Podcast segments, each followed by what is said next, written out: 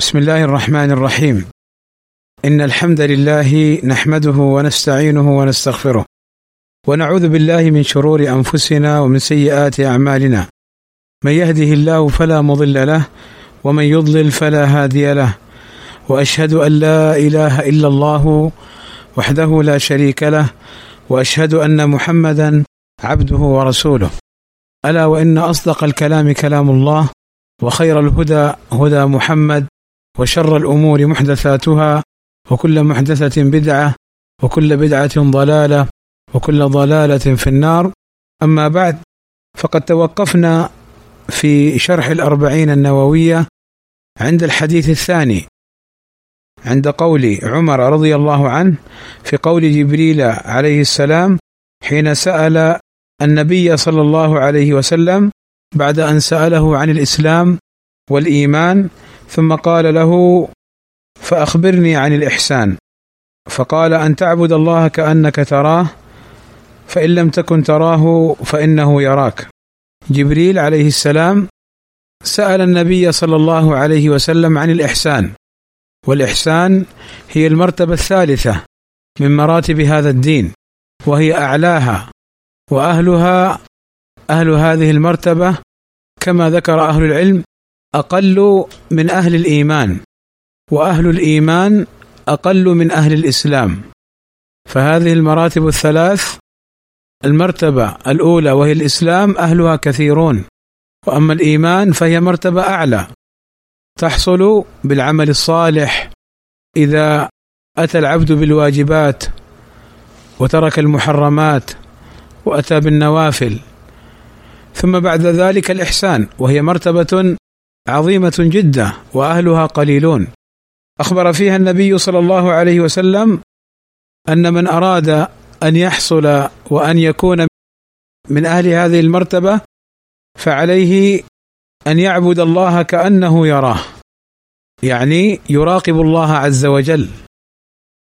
كما قال ذاك الشاعر إذا ما خلوت الدهر يوما فلا تقل خلوت ولكن قل علي رقيب. فالله عز وجل يرانا ويعلم بحالنا ومطلع سبحانه وتعالى على ما تخفي أنفسنا وعلى كل صغير وكبير. فهو سبحانه وتعالى يسمع دبيب النملة السوداء على الصخرة الصماء في الليلة الظلماء يسمع سبحانه وتعالى دبيب هذه النملة يعني صوت مشيها سبحانه وتعالى.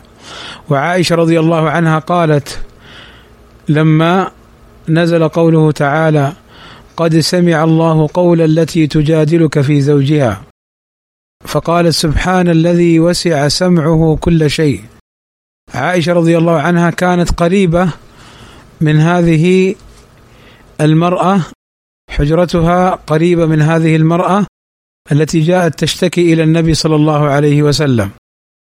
وتسمع شيئا ويفوتها أشياء. والله عز وجل من فوق سبع سماوات سبحانه وتعالى يقول قد سمع الله. أي أنه سبحانه وتعالى سمع كل ما قالته هذه المرأة ولم يخفى عليه شيء من كلامها. فاذا هذه المرتبة إذا وصل إليها العبد بأن يراقب الله عز وجل ويعبده عبادة من وصفه بقوله تعبد الله كأنك تراه فإن لم تكن تراه فإنه يراك. يعني وإن لم يكن الواحد منا يرى الله سبحانه وتعالى في الدنيا فإن الله عز وجل يراه. من فوق سبع سماوات ولا يخفى عليه شيء من حاله. وهذه المرتبة كما سبق أهلها قليلون. ولذلك هذه المرتبة الإحسان هي مرتبة عالية كما ذكر أهل العلم. مرتبة عظيمة. يقول الله عز وجل إن الله مع الذين اتقوا والذين هم محسنون. فأهل هذه المرتبة لهم من معية الله الخاصة سبحانه وتعالى حفظه ونصره وما يحصل له من خير وأجر من الله عز وجل. فإن الله عز وجل كما قال وهو معكم أينما كنتم أي بعلمه كما قاله ابن عباس وغيره من السلف كما قاله ابن عباس وغيره من السلف. ولكن هناك معية خاصة لأهل الإيمان وأهل الإحسان. قال أن تعبد الله كأنك تراه فإن لم تكن تراه فإنه يراك. ومن عجيب فتوى بعض أهل العلم في هذا لما جاءه أحد العصاة وقال له أريد أن أعصي الله. قال نعم لا مانع من ذلك ولكن اعصه حيث لا يراك. يعني اذهب إلى مكان أي مكان تختاره اذهب إلى هذا المكان واعص الله عز وجل بشرط أن لا يراك الله عز وجل.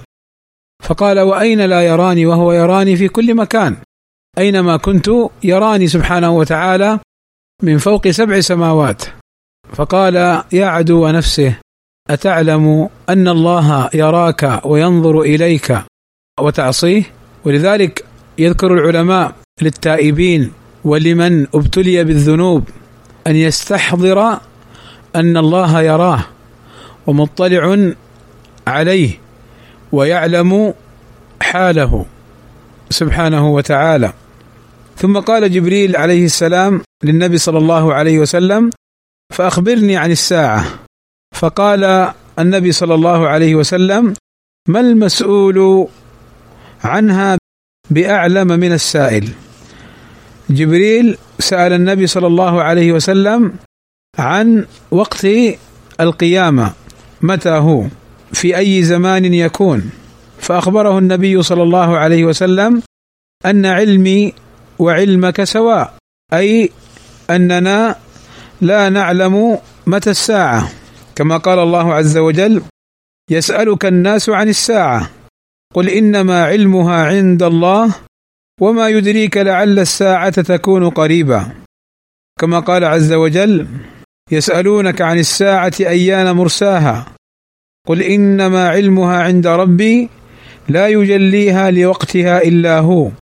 ثقلت في السماوات والارض لا تاتيكم الا بغته.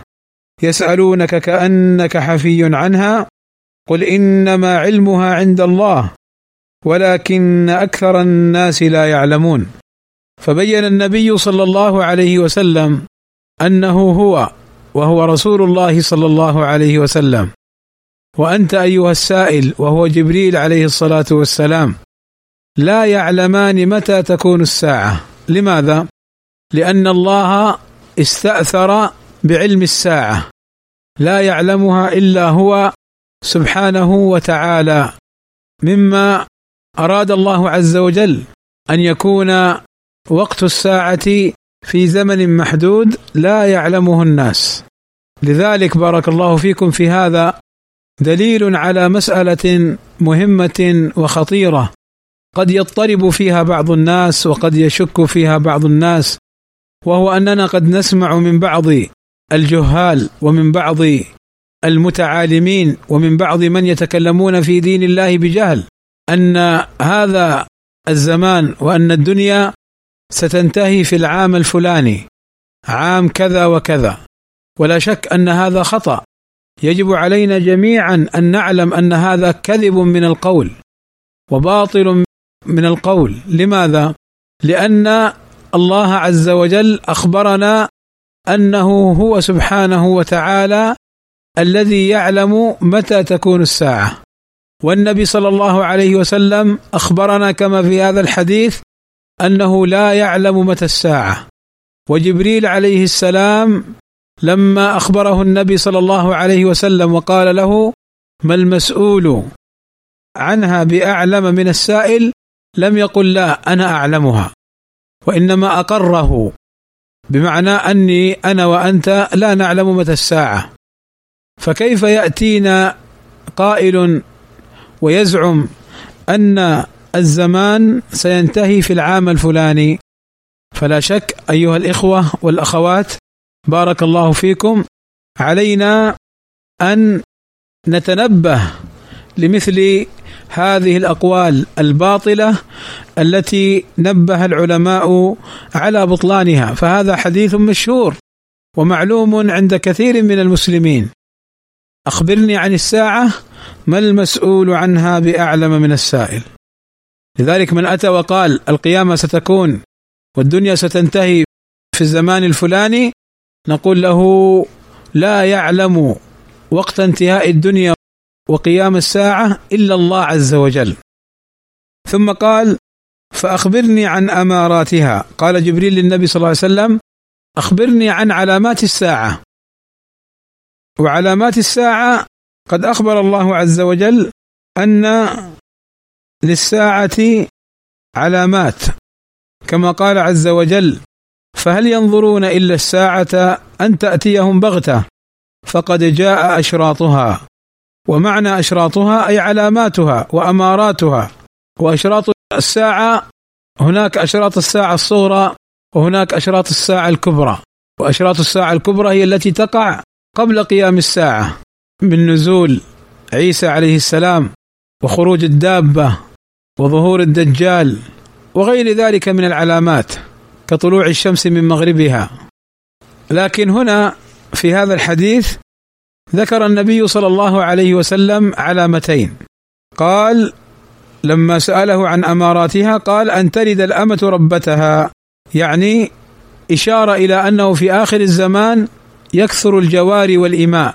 فالرجل إذا وطئ وجامع أمته وحملت فأنجبت ولدا ذكرا أو بنتا فإن هذا الولد الذكر أو الأنثى البنت فإنه يكون حرا لأنه يتبع أباه في الحرية.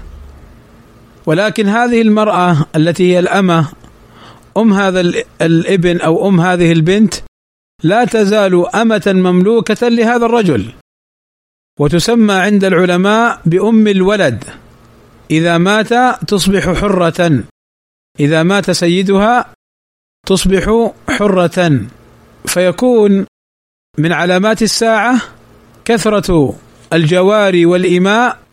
هذا معنى. وهناك معنى آخر ذكره بعض العلماء. وهو إشارة إلى أن في آخر الزمان من العقوق الذي يحصل من الأبناء والبنات لأمهاتهم أنهم يعاملون أمهاتهم الأحرار معاملة الإماء. فالأم تخدم وتعمل والبنت أو الابن يصرخ عليها ولا يحترمها ولا يقدرها ولا يحزن عليها ولا يهتم بحالها ولا يشفق عليها وكأنها غريبة عنه وكأنها لم تحمل به وكأنها لم ترضعه وكأنها لم تلده. وكأنها وكأنها فهذا إشارة إلى العقوق وإشارة إلى قسوة قلب الأبناء والبنات على الأمهات أن تلد الأمة ربتها. فهذا معنى وذاك معنى. وإن كان أكثر العلماء على المعنى الأول وهو إشارة إلى كثرة الإماء والجواري في آخر الزمان. ثم قال وأن ترى الحفاة يعني الذين يمشون على أقدامهم بلا أحذية وبلا شيء يلبسونه على أقدامهم. العراة الذين يسترون عورتهم ويكون كثيرا من جسمهم مكشوفا. العالة يعني الفقراء رعاء الشاه أي الذين يقومون على رعاية الغنم والبقر والإبل. يتطاولون في البنيان. قال العلماء يعني تتغير أحوالهم وتتبدل فيصبحوا أغنياء ويمتلكون البيوت والبنيان وينتقلون من البادية والبدو إلى المدن. فهذا من علامات الساعة. قال العلماء قد وقعت هاتان العلامتان. وقال بعضهم الأولى قد تكون في آخر الزمان. والثانية قد وقعت فإننا نرى أن الفقراء وأهل البادية نراهم قد استوطنوا المدن وأصبحوا يمتلكون البيوت العالية. ثم قال ثم انطلق. قبل أن ندخل في هذا ثم انطلق أقول ما فائدة معرفة علامات الساعة؟ فائدة معرفة علامات الساعة أن العبد يجتهد في طاعة الله وأن يحذر أن تأتي عليه منيته وهو في غير مرضاة الله. وأيضا هذه العلامات هي دلائل على صدق نبوة النبي صلى الله عليه وسلم. فإن النبي صلى الله عليه وسلم أخبرنا عن أمور غيبية مستقبلية لم تقع في زمنه عليه الصلاة والسلام. بعض العلامات وقعت في زمنه ولكن هناك علامات لم تقع إلا بعد موته عليه الصلاة والسلام. وبعضها ما وقعت إلى الآن وستقع بإذن الله لأنه كما وصفه الله عز وجل وما ينطق عن الهوى إن هو إلا وحي يوحى. وليس المراد بمعرفة علامات الساعة فقط تعدادها وذكرها دون أن يكون الإنسان خائفا خاشعا لله عز وجل. ولقد كان النبي صلى الله عليه وسلم يحذر الصحابة من الدجال وكأنه بين ظهرانيهم. يعني كأنه في مكان قريب سيخرج عليهم. وكان صلى الله عليه وسلم إذا رأى السحب خاف ورؤي الخوف على وجهه عليه الصلاة والسلام. يخاف أن يحصل أو أن ينزل معها عذاب. وهو رسول الله صلى الله عليه وسلم. مما يدل على أن المؤمن عليه أن يراقب الله وأن يخافه ويخشاه وأن يعلم أنه في هذه الدنيا دار فناء وأنه مهما عاش فيها فإنه سيفارقها. كما جاء في الحديث الذي صححه الألباني رحمه الله تعالى في السلسلة الصحيحة أن جبريل عليه السلام أتى للنبي صلى الله عليه وسلم وقال يا محمد عش ما شئت فإنك ميت. وأحبب من شئت فإنك مفارقه. واعلم أن شرف المؤمن قيامه بالليل وعزه استغناؤه على الناس. أو كما قال عليه الصلاة والسلام. قال عمر رضي الله عنه ثم انطلق أي هذا الرجل السائل ذهب. قال فلبثت مليا يعني وقتا. جاء في بعض الروايات ثلاثة أيام. وذكر أهل العلم أن عمر رضي الله عنه ذهب يبحث عنه. ثم لما رجع انفض المجلس. ثم لقي النبي صلى الله عليه وسلم بعد ثلاثة أيام. قال ثم انطلق فلبثت مليا يعني وقتا. ثم قال الرسول صلى الله عليه وسلم حين لقي عمر أو لقاه عمر يا عمر أتدري من السائل؟ هذا الذي جاء سأل عن ال... عن الإسلام والإيمان والإحسان وعن الساعة وعلاماتها. هل تدري من السائل هذا؟ قال قلت الله ورسوله أعلم. يعني أنا ما أعلم هذا رجل لا نعرفه ولا يرى عليه أثر السفر ولا يعرفه أحد منا فأنا ما أعرف ما أعلم هذا الأمر. فقال صلى الله عليه وسلم فإنه جبريل هذا السائل جبريل تصور في صورة رجل أتاكم يعلمكم دينكم. يعني جبريل عليه السلام أتى ليعلم الصحابة ويعلمنا من بعدهم رضي الله عنهم أجمعين أمور الدين وفي هذا الكلام فوائد. منها أن هذا هو الدين الإسلام والإيمان والإحسان وما يتعلق بالساعة وأشراطها. ومنها أيضا أن أسلوب السؤال والجواب أسلوب نافع لتعليم الناس. ومنها أيضا قول عمر رضي الله عنه الله ورسوله أعلم في حياته عليه الصلاة والسلام. أما بعد موته فإنا نقول الله أعلم. ولا نقول بعد موته الله ورسوله أعلم. وأيضا من فوائد هذا الحديث ما فيه من بيان مراتب الدين وأنها ثلاثة. مراتب الدين ثلاثة الإسلام وأهلها كثيرون. ولذلك قال الله عز وجل قالت الأعراب آمنا قل لم تؤمنوا ولكن قولوا أسلمنا. يعني أنتم الآن في مرتبة الإسلام لم تصلوا لمرتبة الإيمان. فإذا عملوا الصالحات وازدادوا من الخير والسنة انتقلوا إلى مرتبة الإيمان وأهلها أقل من مرتبة الإسلام. فإن كانوا مع العمل الصالح والتقرب إلى الله كانوا كمن يعبد الله كأنه يراه انتقلوا إلى مرتبة الإحسان. وأهل الإيمان أقل من أهل الإسلام وهم أكثر من أهل الإحسان. وأهل الإحسان هم أقل من أهل الإيمان. وهنا أختم كلامي مما يتعلق بهذا الحديث ببيان فائدة مهمة وهي أن بعض الناس قد يستدل بحديث جبريل هذا وحديث الأقرع والأبرص لما جاءهم ملك متمثلا في صورة رجل. بعض الجماعات المخالفة والفرق الضالة تستدل بهذه الأحاديث على جواز التمثيل. والرد على هذا الاستدلال من وجوه. الوجه الأول أن ما يتعلق بعالم الملائكة عالم غيبي فلا يقاس على عالم الإنس المشاهد. الوجه الثاني أن هذا الحديث وغيره من الأحاديث لم يقل أحد من العلماء ولا السلف ولا الأئمة أن فيه جواز التمثيل والوجه الثالث أن التمثيل لم يعرف إلا من النصارى ومن البوذية ومن أهل البدع لا يعرف في الإسلام. الوجه الرابع أن التمثيل كذب فكيف يقاس هذا على هذا؟ الوجه الخامس أن الملائكة هؤلاء قد أرسلهم الله عز وجل للناس.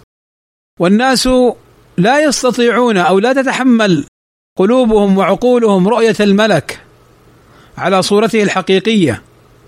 فمن رحمة الله أن أرسل ملكا متمثلا في صورة رجل. وقد رد العلامة حمود التويجري رحمه الله تعالى على هذه الفرية في كتابه في أحكام التمثيل جزاه الله خيرا ورحمه الله تعالى. هذا وصلى الله وسلم على نبينا محمد وعلى آله وصحبه وسلم أجمعين.